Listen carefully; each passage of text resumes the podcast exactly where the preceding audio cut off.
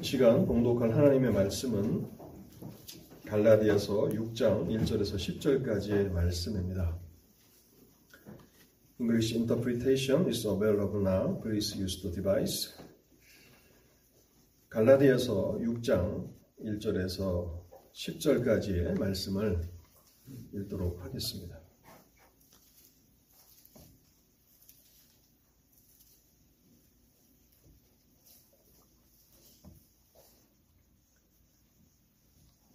형제들아 사람이 만일 무슨 범죄한 일이 드러나거든 신령한 너희는 온유한 심령으로 그러한 자를 바로잡고 너 자신을 살펴보아 너도 시험을 받을까 두려워하라.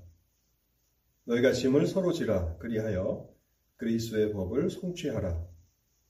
만일 누가 아무것도 되지 못하고 된 줄로 생각하면 스스로 속임이라. 각각 자기의 일을 살피라 그리하면 자랑할 것이 자기에게는 있어도 남에게는 있지 아니하리니 각각 자기의 짐을 질 것이라. 가르침을 받는 자는 말씀을 가르치는 자와 모든 좋은 것을 함께하라. 스스로 속이지 말라 하나님은 업신 여김을 받지 아니하시나니 사람이 무엇으로 심든지 그대로 거두리라. 자기의 육체를 위하여 심는 자는 육체로부터 썩어질 것을 거두고 성령을 위하여 심는 자는 성령으로부터 영생을 거두리라. 우리가 선을 행하되 낙심하지 말지니 포기하지 아니하면 때가 이름에 거두리라. 그러므로 우리는 귀에 있는 대로 모든 이에게 착한 일을 하되 더욱 믿음의 가정들에게 할지니라. 아멘. 잠시 하나님의 은혜를 구하면서 기도하겠습니다. 자비로우신 하나님 아버지, 오늘도 복된 날을 저에게 허락해 주셔서 하나님을 경배하게 하시니 감사합니다. 주를 찾는 자들은 부족함이 없을 것이라고 말씀하셨습니다. 비록 젊은 사자는 궁핍하여 줄을지라도 여호와를 찾는 자는 모든 좋은 것에 부족함이 없으리라고 말씀하셨사오니 하나님 아버지 이번 한 주간도 주님의 은혜를 간절히 사모하며 또 하나님을 또 사랑하며 그렇게 예배하며 시작합니다. 저희의 삶에 은혜를 허락하여 주시옵소서. 그래서 참으로 광야와 같고 마른 땅과 같은 이 세상을 살아가면서 여러 가지 환란과 시험들이 있겠지만은 하나님의 공급하시고 인도하심을 힘입어서 넉넉히 믿음으로 승리하는 성도들이 되게 하여 주옵소서. 하나님, 이 시간에도 주님의 말씀 앞에 저희들이 섰습니다. 하나님, 저희의 마음을 열어 주시옵소서. 성령의 조명하심을 허락해 주셔서 하나님의 진리를 깨닫게 하옵소서. 하나님의 말씀의 맛을 경험할 수 있도록 긍휼을 허락해 주옵소서. 또한 오늘도 함께하지 못한 성도들도 있습니다. 특별히 여행 가운데 있는 성도들 함께하여 주시고 동행하여 주옵소서. 또한 또 여러 가지 다양한 이유로 함께하지 못한 성도들 어느 곳에 있든지 예배의 처소를 사모하는 마음을 허락해 주시고 생명의 길로 그들을 인도하여 주옵소서. 오늘 이 시간을 주의 성령께 온전히 의탁합니다. 성령 하나님 함께하여 주옵소서. 이 모든 말씀 우리 주님 예수 그리스도의 이름으로 기도하옵나이다. 아멘. 갈라디아서 5장에서는요. 구원받은 성도의 삶에는 치열한 내적인 투쟁이 있음을 설명합니다. 하나님의 백성들의 내면에도, 성도들의 내면에도 두 가지 성품이 존재합니다. 하나는 타락한 아담으로부터 물려받은 죄악된 성품, 육체의 소욕이 있고, 다른 하나는 성령으로 거듭난 새로운 성품이 있습니다. 그래서 성도는 날마다 이 두 세력의 치열한 그런 영적인 투쟁을 경험하면서 이 땅을 살아가게 됩니다. 바울은 갈라디아 5장에서요, 성령을 따라가는 삶과 육체를 따라가는 삶을 대조하면서 각각의 삶에서 나타나는 열매를 나열합니다. 그러면서 성령을 따라서 살아가라고 호소합니다. 육체를 따라서 살아가는 그 삶에는 15가지나 되는 악한 열매들이 맺혀난다고 설명합니다. 세 개의 성적인 악이, 또 두 개의 종교적인 악이, 또한 사회와 공동체를 파괴시키는 사회적인 악 8가지가 나타나고, 마지막으로 무지하, 무절제함 가운데 살아가는 두 가지 악행이 열매 맺게 된다고 설명합니다. 그리고 성령을 따라가는 사람들의 삶에는 아홉 가지의 성령의 열매를 설명하면서 성도는 성령을 따라서 살아야 한다고 바울은 힘주어서 강조하였습니다. 이미 우리는 갈라디아서 5장과 6장이 갈라디아의 갈라디아서의 전체의 적용과 결론 부분이라는 사실을 생각해 보았습니다. 이 결론 부분에서 5장에서 바울이 우리에게 적용하면서 말하기를 원하는 주제는 무엇입니까? 성령을 따라 행하라는 것입니다. 그 이유를 충분히 설명해 주었고 이제 6장에서는 성령을 위하여 심으라 하는 것입니다. 그러니까 갈라디아서의 전체 그 결론, 적용을 우리는 두 그 센텐스로 요약할 수 있는데 5장에서는 성령을 따라 행하라 하는 것이고 6장에서는 성령을 위하여 심으라 하는 것입니다. 우리는 갈라디아서의 그 주제가 믿음으로 말미암아 의롭다 하심을 받는다라고 하는 이신칭이라는 것을 생각해 보았습니다. 사람은요, 자기의 행위를 통해서 자기의 선한 행실을 통해서가 아니라 예수 그리스도를 믿음으로 하나님 앞에 인정을 받고 하나님의 자녀로 받아들여진다 하는 것이 갈라디아서가 우리에게 전달하기를 원하는 핵심 메시지이고 그것이 기독교의 복음의 중심이라고 우리는 생각할 수 있습니다. 근데 갈라디아서는 이 하나님의 복음이 예수를 믿는 우리의 신분의 변화뿐만 아니라 삶의 변화까지를 가져온다는 사실을 강조하고 있는 것입니다. 신분의 변화라는 것은 무엇입니까? 1장부터 4장까지, 갈라디아서 1장부터 4장까지에서 이미 설명한 것입니다. 예수를 믿으면 우리는 신분이 변화가 됩니다. 율법 아래에 있던 우리가 이제는 은혜 안에로 옮겨지게 되고 또 죄의 진노와 또 죄의 그런 싹신 사망을 두려워하던 우리가 하나님의 나라를 상속하는 하나님의 백성들, 하나님의 자녀들이, 백성들이 되는 것이죠. 복음은 우리의 놀라운 신분의 변화를 가져옵니다. 그런데 이 하나님의 복음은 우리의 신분의 변화만을 가져오는 것이 아니라는 사실을 갈라디아서 5장과 6장을 통해서 바울은 설명합니다. 기독교의 복음은 신분의 변화뿐만 아니라 우리의 삶의 변화도 가져온다라고 하는 것이 바울이 5장과 6장에서 강조하기를 원하는 것입니다. 그 신분의 변화의 핵심이 무엇입니까? 5장에서는 육체를 따라서 살지 않고 성령을 따라서 사는 삶의 변화가 나타난다는 것입니다. 그리고 6장에서는요, 육체를 위해서 심지 않고 성령을 위해서 심는 삶의 변화가 나타난다 하는 것이 갈라디아서가 마지막 적용과 결론 부분에서 우리에게 전달하기를 원하는 것입니다. 저는 오늘 갈라디아서 마지막 장 6장 1절부터 10절까지를 중심으로 해서 육체를 위하여 심지 말고 성령을 위하여 심으라는 제목으로 하나님의 진리를 여러분들과 함께 살펴보기를 원합니다. 먼저 6장을 통해서요, 우리가 생각해야 되는 첫 번째 진리는 우리 인생은 삶의 열매를 기대하고 씨를 뿌리는 시간들이다라고 하는 진리입니다. 우리의 삶은, 우리의 살아있는 우리의 인생은 삶의 열매를 기대하면서 씨를 뿌리는 시간들입니다. 인생은 종종 농사를 짓는 것에 비유되고 있습니다.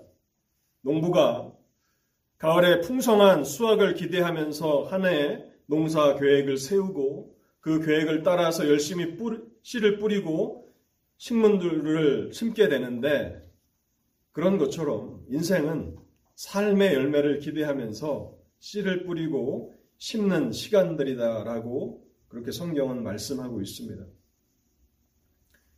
디모데 후서 2장에 보면요. 바울이 보고만에서 낳은 아들 디모데에게 인생을 설명하면서 세 가지 그 비유를 사용하는데요. 2장에 보면 본인의 그런 비유를 어, 첫 번째로 쓰고 있습니다. 인생은 하나님의 부름을 받은 군사와 같다.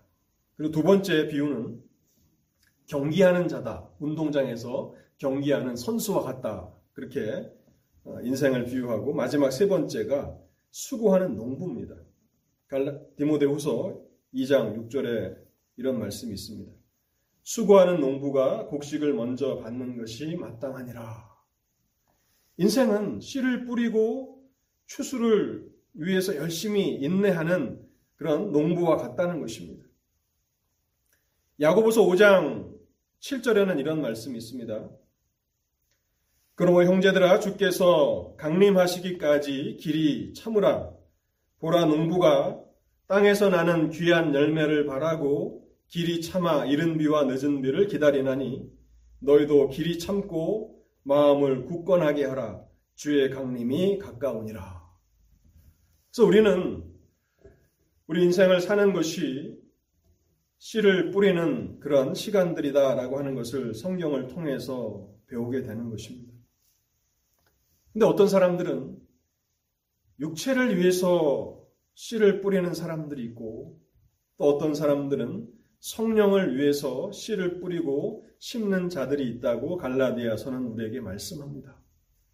그리고 우리가 농사를 통해서 알게 되는 것처럼 콩을 심으면 콩이 나고 팥을 심으면 팥이 나는 것처럼 각각 자신들이 뿌린 그 씨를 통해서 거두게 되는데 8절 말씀에 보면 이렇게 바울은 설명합니다.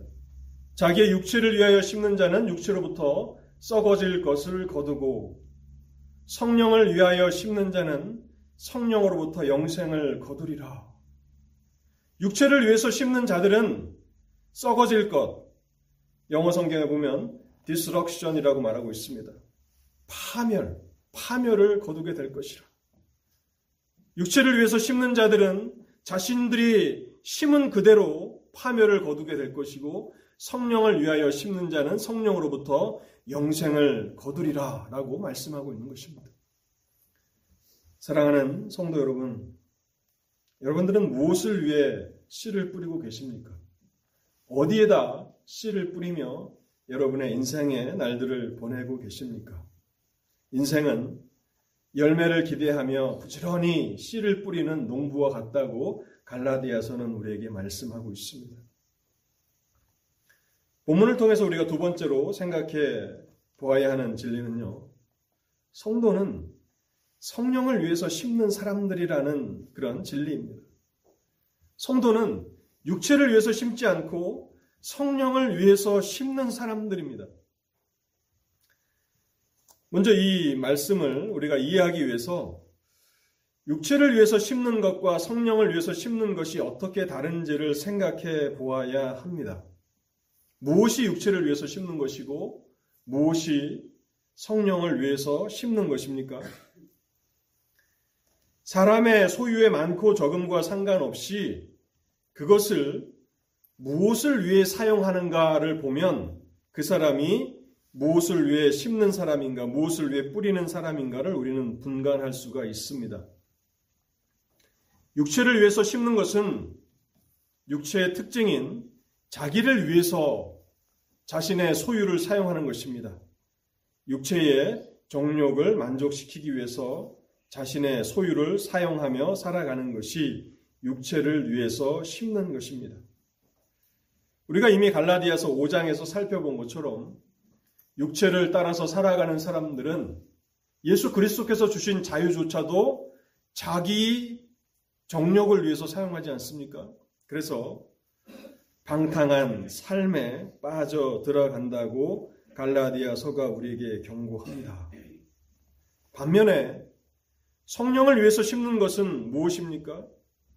하나님께서 주신 것들을 자기 자신만이 아닌 하나님과 다른 사람을 위해서 사용하며 살아가는 것을 말하는 것입니다. 이미 갈라디아서 5장 13절에 보면 성령을 따라 행하는 사람들은 예수 그리스도께서 주신 그 자유를 어떻게 사용합니까? 사랑 안에서 서로 종 노릇하는 삶으로 나아가지 않습니까? 예수 그리스도께서 복음을 통해서 주신 그 자유조차도 자기의 안락한 삶이 아니라 사랑 안에서 다른 사람을 섬기는 종으로서 살아간다고 그렇게 말씀하고 있는 것입니다. 그래서 하나님께서 우리에게 주신 것들이 있습니다. 시간이죠. 하나님께서 우리에게 시간을 주셨고 또 건강을 주십니다. 또 재능을 주시죠.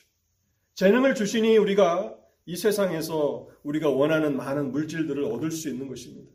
이 모든 것들을 자기만을 위해서 사용하는 사람들은 육체를 위해서 심는 사람들입니다. 여러분, 이러한 사람들의 삶에서 기대하는 것은 무엇입니까? 마지막 죽음입니다. 죽음으로 그들은 모든 인생을 끝마치게 되는 것이죠. 파멸, 썩어질 것을 거두는 것입니다. 반면에 자신에게 있는 모든 것들이 결국 하나님께서 주신 것임을 인정하면서 자신만을 위해서 그것들을 사용하지 않습니다.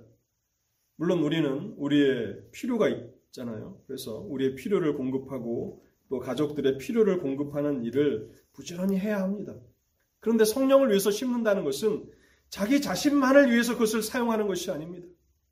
그것을 하나님을 위해서 사용하고 또한 다른 사람들을 위해서 사용하면서 그렇게 살아가는 삶이 바로 성령을 위해서 심는 것이라고 갈라디아서는 우리에게 설명하고 있는 것입니다. 그래서 육체를 위해서 심는 것과 성령을 위해서 심는 것은 무엇을 위해서 그것을 사용하느냐, 사용 목적을 보면 알 수 있고요. 또한 두 번째로 육체를 심는 것, 육체를 위해서 심는 것과 성령을 위해서 심는 것은 현재 이 세상을 위해서 사용하느냐 아니면 영원한 내세와 하나님의 나라를 위해서 그것들을 사용하느냐에 따라서 우리는 두 가지를 구분해낼 수 있습니다. 하나님께서 우리 모두에게 시간을 주십니다. 건강을 주시죠. 또 재능을 주시고 물질을 주십니다. 제가 몇 달 전에 그 옹공영 그 목사님이 저희 교회를 첫 번째 방문하셨을 때에 성교를 가신다는 이야기를 듣고 제가 마음에 참 큰 도전을 받았습니다. 누구나가 노년의 삶은 50대 이후의 노년의 삶은 편안하고 안락한 삶을 꿈꾸는 것이 자연스러운 것이 아닙니까? 내가 여태까지 목회를 하면서 고생을 했으니 이제 60대 이후에는 편안하고 안락한 삶을 살아야지 아마 다들 그렇게 생각하지 않겠습니까? 그런데 그 마음 한켠에 선교에 대한 그런 그런 불타는 사명이 있는 것입니다. 그래서 종은 주인이 가라면 가야 하는 것이 아니냐라고 하면서 어, 아프리카 선교에 대한 이야기를 어, 꺼내시면서 같이 짐을 지고 갑시다라고 저에게 이야기를 하시는 거예요. 여러분 누구나 다 한 번 사는 것입니다.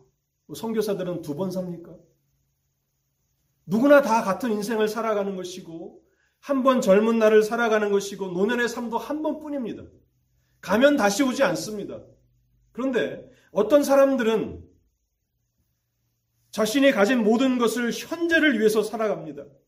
어차피 죽을 것이니까 오늘을 위해서, 오늘 나의 기쁨을 위해서 살고 이 세상을 위해서 산다라고 그렇게 살아갑니다. 그러나 어떤 사람들은 오늘보다도 영원한 내세를 생각하면서 살아갑니다. 하나님의 나라를 위해서 살아갑니다. 여러분, 그렇게 살아가는 삶을 통해서 육체를 심는 것과 성령을 위해서 심는 그 삶이 다른 것입니다. 우리 주님께서도 마태복음 6장 20절에서 이런 말씀을 하십니다. 오직 너희를 위하여 보물을 하늘에 쌓아두라. 거기는 좀이나 동록이 해하지 못하며 도둑이 구멍을 뚫지도 못하고 도둑질도 못하느니라. 내 보물 있는 그곳에는 내 마음도 있느니라. 사도행전 2장 20 사도행전 2장 44절부터 46절에 보면요. 초대교회 성도들이 어떻게 살았는가?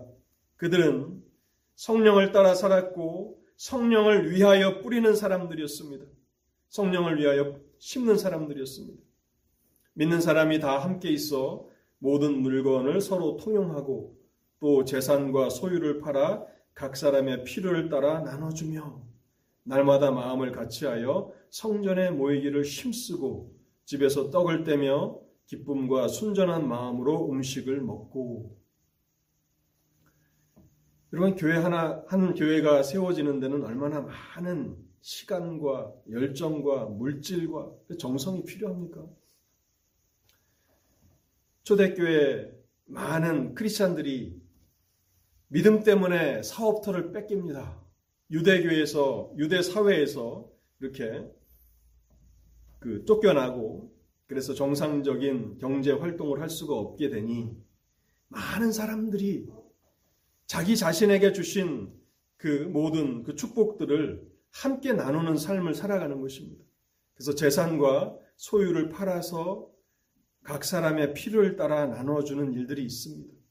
그 일을 위해서 그, 그것을 통해서 하나님의 나라가 전역으로 확장되어 나가지 않았습니까? 바로 이것이 바로, 이것이 바로 성령을 위하여 심는 것입니다.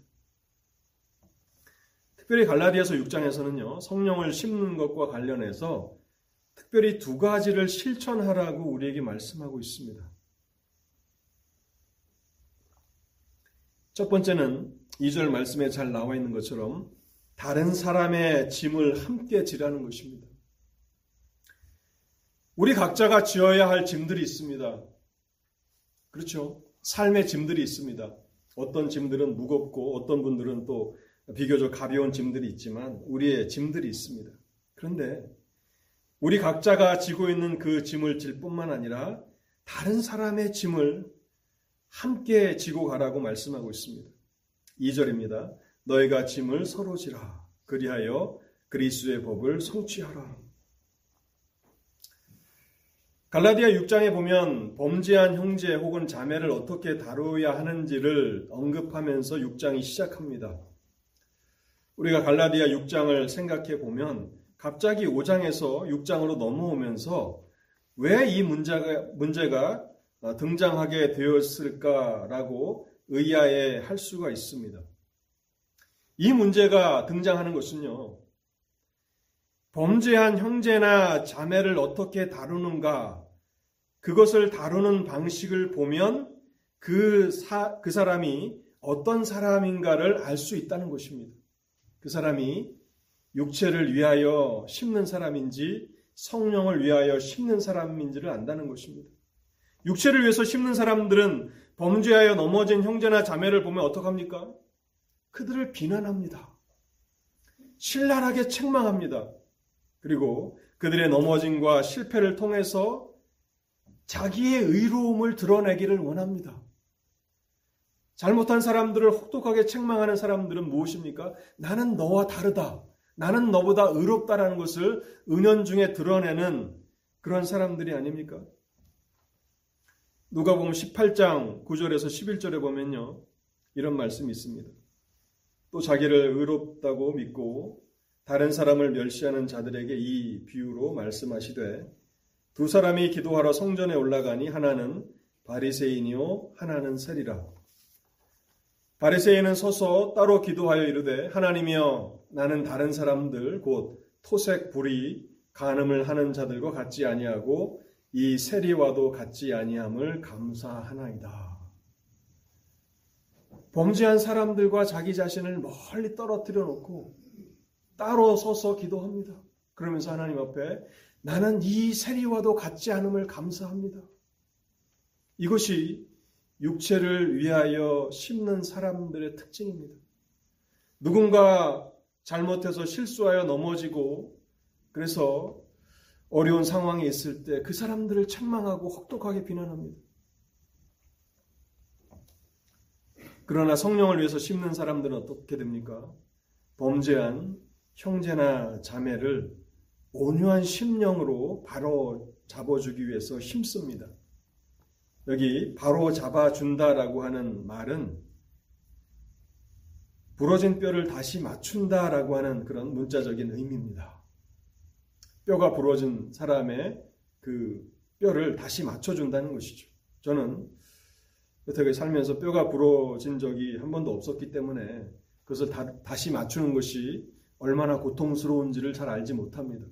그런데 뼈가 부러진 사람이 다시 그 뼈를 맞추는 그것이 굉장히 고통스러운 과정이라고 이렇게 설명을 한 글을 제가 읽어봤는데요. 그 고통을 함께 나누는 것입니다. 부러진 그 뼈를 다시 제자리로 맞춰 놓기 위해서 함께 짐을 지는 것입니다. 그런데 여기 강조점은요, 온유한 심령입니다. 온유한 심령.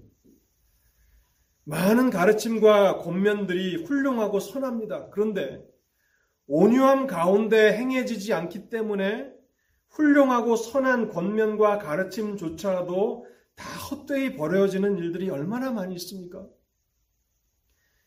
넘어진 형제와 자매를 다시 회복시키기 위해서 우리가 가장 염두에 두어야 하는 것은 온유한 심령입니다. 온유한 심령 가운데서 그들을 다시 회복하는 그 일, 그것이 성령을 위해서 심는 것인데요. 요한복음 8장에 보면 온유한 심령으로 어떻게 범죄하여서 넘어진 형제와 자매를 회복하여 줄 수 있는지를 우리 주님께서 모범으로 보여주십니다. 가늠하다 붙잡혀 온 그 여인을 그 다루시는 그런 모습인데요. 요한복음 8장 5절과 7절 또 11절 말씀을 제가 읽어보겠습니다. 율법에 이러한 여자를 돌로 치라 명하였거니와 선생은 어떻게 말하겠나이까? 그들이 이렇게 말하면 고발할 조건을 얻고자 하여 예수를 시험함이로라. 범죄한 가늠한 그 여인을 예수님께 데려온 이 사람들은 넘어진 그 자매를 다시 일으키고 회복시키는 데는 전혀 관심이 없습니다. 혹독하게 율법에 따라서 죽이려는 그런 마음만 그렇게 가지고 있죠. 예수께서 몸을 굽히사 손가락으로 땅에 쓰시니 그들이 묻기를 맞이 아니하는지라 이에 일어나 이르시되 너희 중에 죄 없는 자가 먼저 돌로 치라 하시고 이 말씀을 듣고 찔려서 다 돌아가지요. 11절입니다. 여자여 너를 고발하던 그들이 다 어디 있느냐? 너를 정죄한 자가 없느냐? 대답하되 주여 없나이다. 예수께서 이르시되 나도 너를 정죄하지 아니하노니 가서 다시는 죄를 범하지 말라 하시니라. 우리 주님께서 가늠하다 붙잡혀온 여인에게 하시는 것이 온유한 심령으로 바로 잡아주는 것입니다. 온유한 심령이라고 했기 때문에 그 사람의 잘못조차도 지적하지 않고 넘어가는 것이 아닙니다. 주님은 분명히 다시는 죄를 범하지 말라고 경고하십니다. 그러나 나도 너를 정죄하지 않으니 다시는 범죄하지 말거라. 바로 이것이 범죄로 넘어진 형제와 자매를 온유함으로 다시 세워주는 그런 모습입니다. 여러분, 왜 우리는 범죄한 형제나 자매를 책망하고 정죄하기보다는 온유한 심령으로 바로잡아 주어야 합니까? 본문 4절에 그 이유가 잘 나타나 있습니다. 각각 자기의 일을 살피라 하는 것입니다. 각각 자기의 일을 살피라. 그 누구도 나는 다시는 범죄하거나 범죄로 넘어지는 일이 없다라고 말할 수 있는 사람이 없다는 것입니다. 누군가 범죄하여서 넘어지고 그래서 실패하였다면 그 사람을 통해서 우리 자신을 돌아보아야 한다는 것입니다. 우리도 동일하게 넘어질 수 있는 것이고 우리도 범죄하여서 하나님의 영광을 가리울 수 있는 연약한 존재이니 자기 자신을 살피라는 것입니다. 그리고 그 형제나 자매의 연약함을 함께 감당하며 여러분 부러진 뼈를 다시 회복하는 데는 얼마나 많은 정성과 시간과 또 재물이 필요합니까? 그 사람이 다시 원래의 상태로 회복하기 위해서 얼마나 많은 도움이 필요합니까? 그 형제나 자매의 연약함을 함께 감당하며 다시 회복할 수 있도록 함께 짐을 져 줘야 한다는 것입니다. 여러분 성도가 성도를 신방하는 일이 그래서 필요한 것입니다. 뭐 목회자나 뭐 장로님 이런 교회 증직자들만 성도들을 신방하는 것이 아니라 넘어진 형제와 자매를 다시 회복하기 위해서 우리의 귀한 시간을 쓰는 것입니다. 그 시간 일하면 돈을 벌 수 있고 그 시간 우리 자신을 위해서 쓴다면 우리가 충분히 쉴 수 있고 우리가 원하는 일들을 할 수 있습니다. 그러나 성령을 위해서 심는 것은 무엇입니까? 우리의 그 값진 시간들, 그 물질들을 넘어진 형제와 자매를 위해서 사용하는 것입니다. 기꺼이 사용하는 것이고 그들이 다시 회복되기 위해서 그들과 함께 짐을 져주는 것 그것이 성령을 위해서 심는 것이라고 갈라디아서는 우리에게 말씀하고 있는 것입니다. 두 번째로요. 갈라디아서가 어떻게 성령을 위해서 심는가? 첫 번째는 연약한 형제와 자매의 짐을 서로 지어주라는 것입니다. 그들의 든든한 동역자가 돼서 같이 짐을 짊어지라는 것이죠.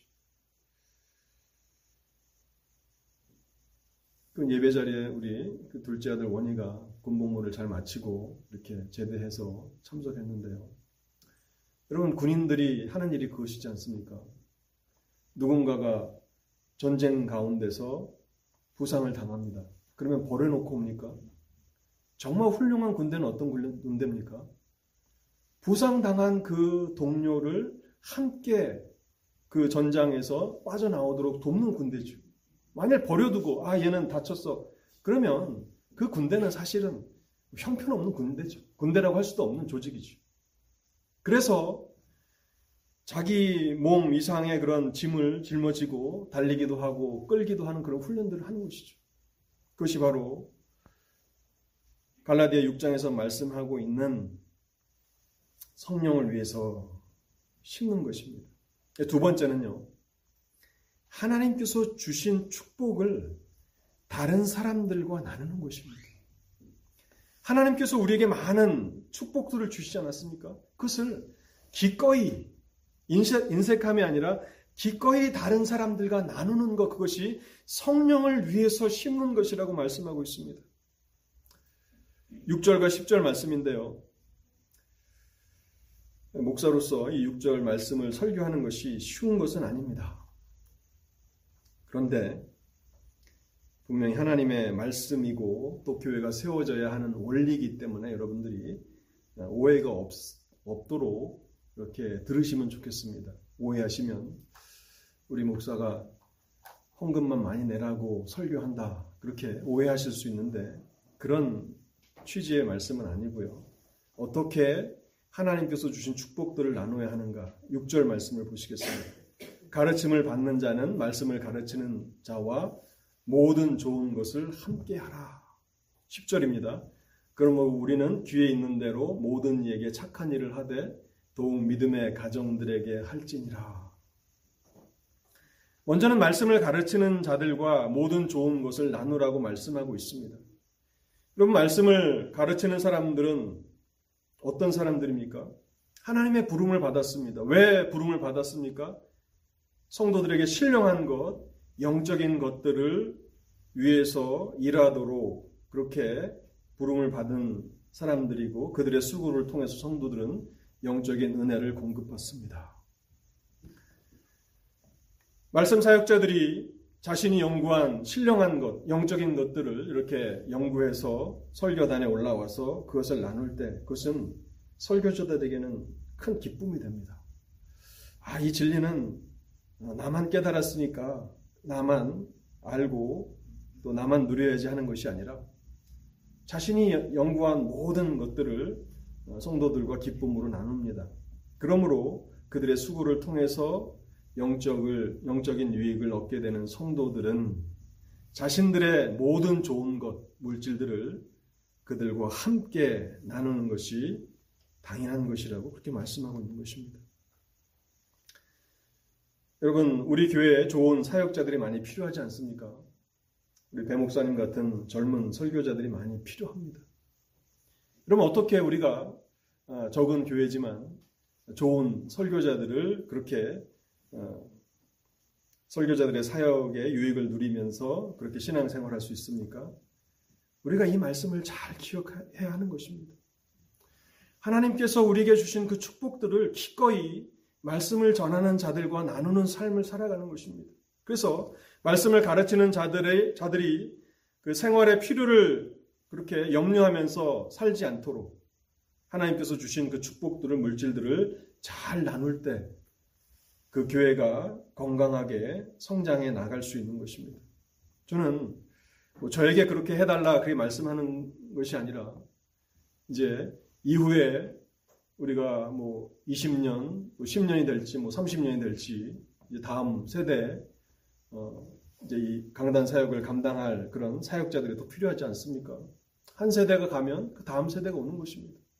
그 다음 세대를 위해서 우리는 이 원리를 잘 기억할 때 여러분 그래야 더 좋은 설교자들이 더 훌륭한 설교자들이 우리 강단에 서서 하나님의 말씀을 전하는 것입니다. 이 동일한 원리가 로마서 5장 27절에 보면요. 이방인 교회가 어머니 교회였던 예루살렘 교회를 도와야 한다는 그런 원리로 적용되고 있습니다. 로마서 15장 26절과 27절인데요. 이는 마게도냐와 아가야 사람들이 예루살렘 성도 중 가난한 자들을 위하여 기쁘게 얼마를 연보하였습니다. 저희가 기뻐서 하였거니와 또한 저희는 그들에게 빚진 자니 만일 이방인들이 그들의 영적인 것을 나누어 가졌으면 육적인 것으로 그들을 섬기는 것이 마땅하니라. 마게도냐와 아가야에 있는 사람들이 헌금을 통해서 예루살렘 교회를 도왔습니다. 그때 바울이 말합니다. 이 일은 당연한 것이다. 예루살렘 교회가 복음을 전하기 위해서 얼마나 많은 희생과 헌신을 했습니까? 핍박을 견뎠고 또 많은 그런 어려움들을 물질적인 것들을 통해서 복음이 이방 땅으로 전파되게 했습니다. 그러니 그 유익을 받은 이방의 교회가 예루살렘 교회가 환란을 당하였을 때 물질로 돕는 것은 당연한 것이다. 마땅한 것이다. 라고 말씀하고 있는 것입니다. 그래서 6절 말씀에 있는 것처럼 하나님께서 우리에게 축복을 주셨다면 그 축복을 말씀을 가르치는 자와 함께 나누는 것, 그것이 성령을 위해서 심는 것입니다. 그뿐만 아니라 하나님께서 주신 축복을 할 수만 있으면 모든 사람들에게 특별히 믿음의 가정들과 나누라고 말씀하고 있는 것입니다. 내가 소유하고 있는, 현재 내가 가지고 있는 시간, 또 건강들, 또 재능들, 물질이 내 것이라고 생각한다면 하나님을 위해서 다른 사람을 위해서 나누지 못합니다. 그런데 나는 청지기일 뿐이고 하나님이 나에게 시간을 주셔서 내가 오늘을 살아가는 것이고 나에게 건강을 주시니 내가 건강하게 오늘을 살아간다고 또 재능을 주셔서 내가 사업을 하던 직장에서 또 일을 하던 그렇게 해서 나의 필요한 것을 얻었다고 생각한다면 그것을 기꺼이 나만을 위해서 사용하지 않고 모든 사람들, 할 수만 있으면 모든 사람들, 특별히 믿음의 가정들과 나누라 하는 것이 성령을 위하여 심는 삶이라고 말씀하고 있습니다. 여기서 바울은 갈라디아 6장에 와서 하나님께서 주신 물질과 시간, 건강과 재능들을 씨라고 해석하고 있습니다. 그것은 씨입니다. 그 씨를 무엇을 위해서 어디에다 뿌릴 것인가의 문제를 다루고 있는 것이죠. 하나님께서 주신 그 축복의 씨들을 육체를 위해서 뿌릴 것인가? 육체를 위해서, 자신의 정력을 위해서 뿌린다면 무엇을 걷게 됩니까?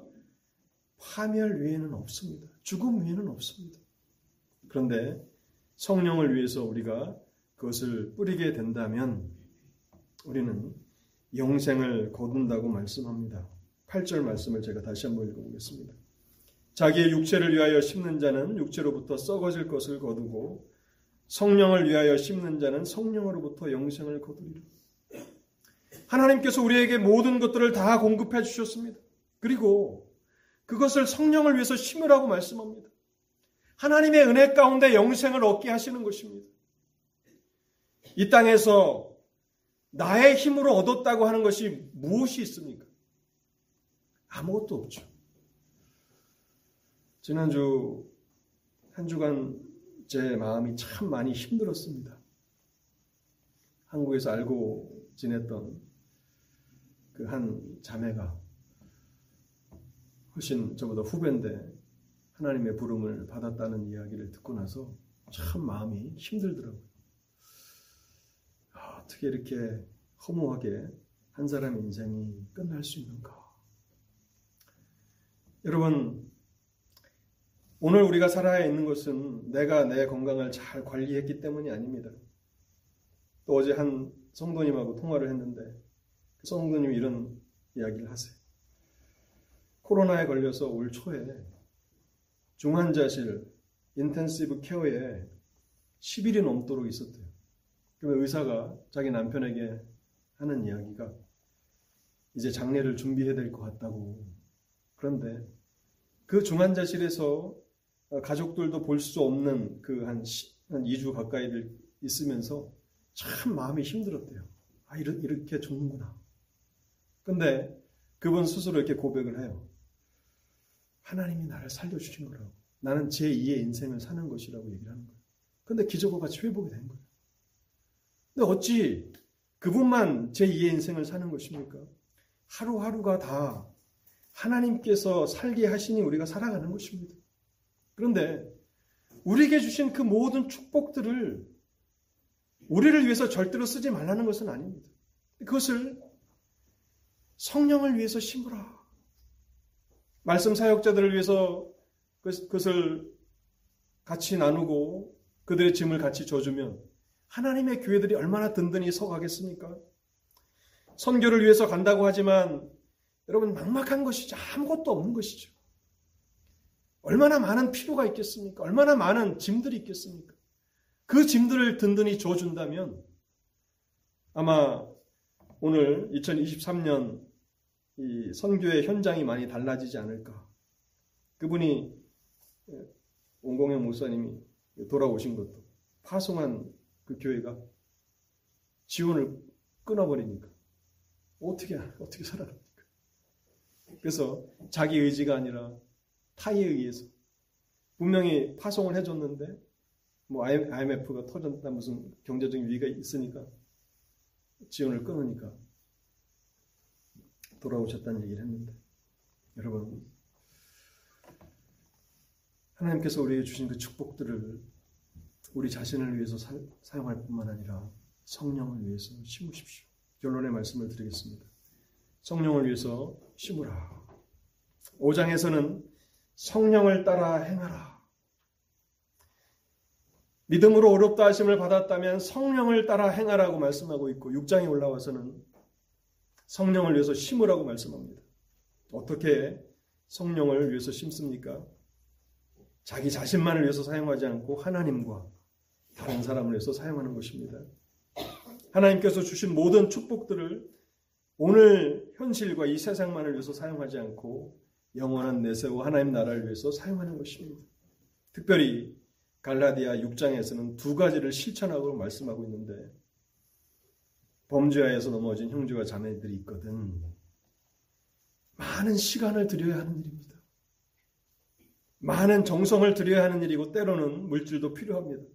그들을 바로 잡아주기 위해서 그들과 함께 짐을 지라고 말하고 있습니다.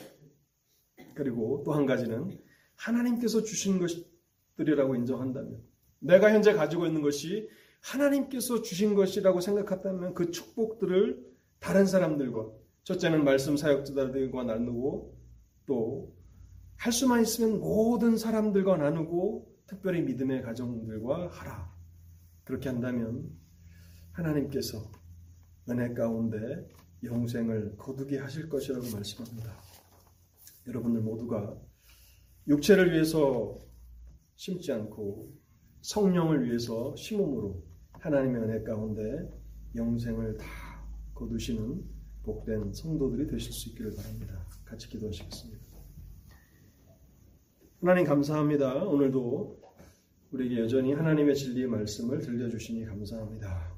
하나님, 하나님의 말씀을 듣고 또 그것을 이해하는 것은 우리가 비교적 잘 할 수 있는 일이지만 그러나 그것을 삶에 적용시키는 일은 하나님의 은혜가 없이는 불가능한 것임을 고백합니다. 하나님, 우리에게 은혜를 허락해 주옵소서. 우리에게 은혜를 주셔서 성령을 따라서 살아갈 뿐만 아니라 하나님께서 말씀하시는 연약한 형제와 자매들, 범죄하여 넘어진 형제와 자매들을 다시 세우는 그 일을 위해서 그들의 연약함을 함께 질 수 있는 마음을 허락해 주옵소서. 그들을 위해서 기도하게 하시고 그들을 위해서 함께 그 연약함을 동참하며 그렇게 세워나갈 때에 하나님의 교회와 나라가 온전히 세워지게 하옵소서. 뿐만 아니라 하나님께서 우리에게 주신 그 모든 것, 그 주권을 하나님 앞에 인정하며 그것들을 다른 사람들과 나눌 수 있는 마음을 허락해 주옵소서. 인색함으로나 또 억지로 하는 것이 되지 않게 하시고 하나님 우리의 마음의 은혜를 허락해 주실 때에 우리가 자원하여서 우리가 기쁨으로 이러한 일들을 감당해 나가게 하시고 그래서 여전히 이 시대 가운데도 하나님의 교회와 하나님의 사람들을 통해서 하나님의 복음이 땅 끝까지 전파되게 하시고 그래서 예수 그리스도를 믿어 하나님께로 돌아오는 은혜의 역사가 끊임없이 이 시대 가운데도 일어나도록 역사하여 주옵소서. 이를 위해서 하나님 우리를 부르셨사오니 우리 교회가 비록 작은 교회지만 하나님 능력 주시면 이 일들을 넉넉히 감당할 수 있을 줄 믿사오니 하나님 그러한 거룩한 일에 우리가 쓰임을 얻게 하옵소서. 혹시 여전히 그리스도 밖에서 머무는 그러한 영혼들이 이 예배 가운데 혹여 있거든 하나님 자비를 베풀어 주옵소서. 그래서 육체를 따라가는 그 삶의 그 마지막 그 열매가 파멸인 것을 알게 하시고 하나님의 은혜 가운데 성령을 따라 행하며 또 심게 하실 때에 영생을 거두는 그 복된 자리로 이끌어 주옵소서. 이 모든 말씀 우리 주님 예수 그리스도의 이름으로 기도하옵나이다. 아멘.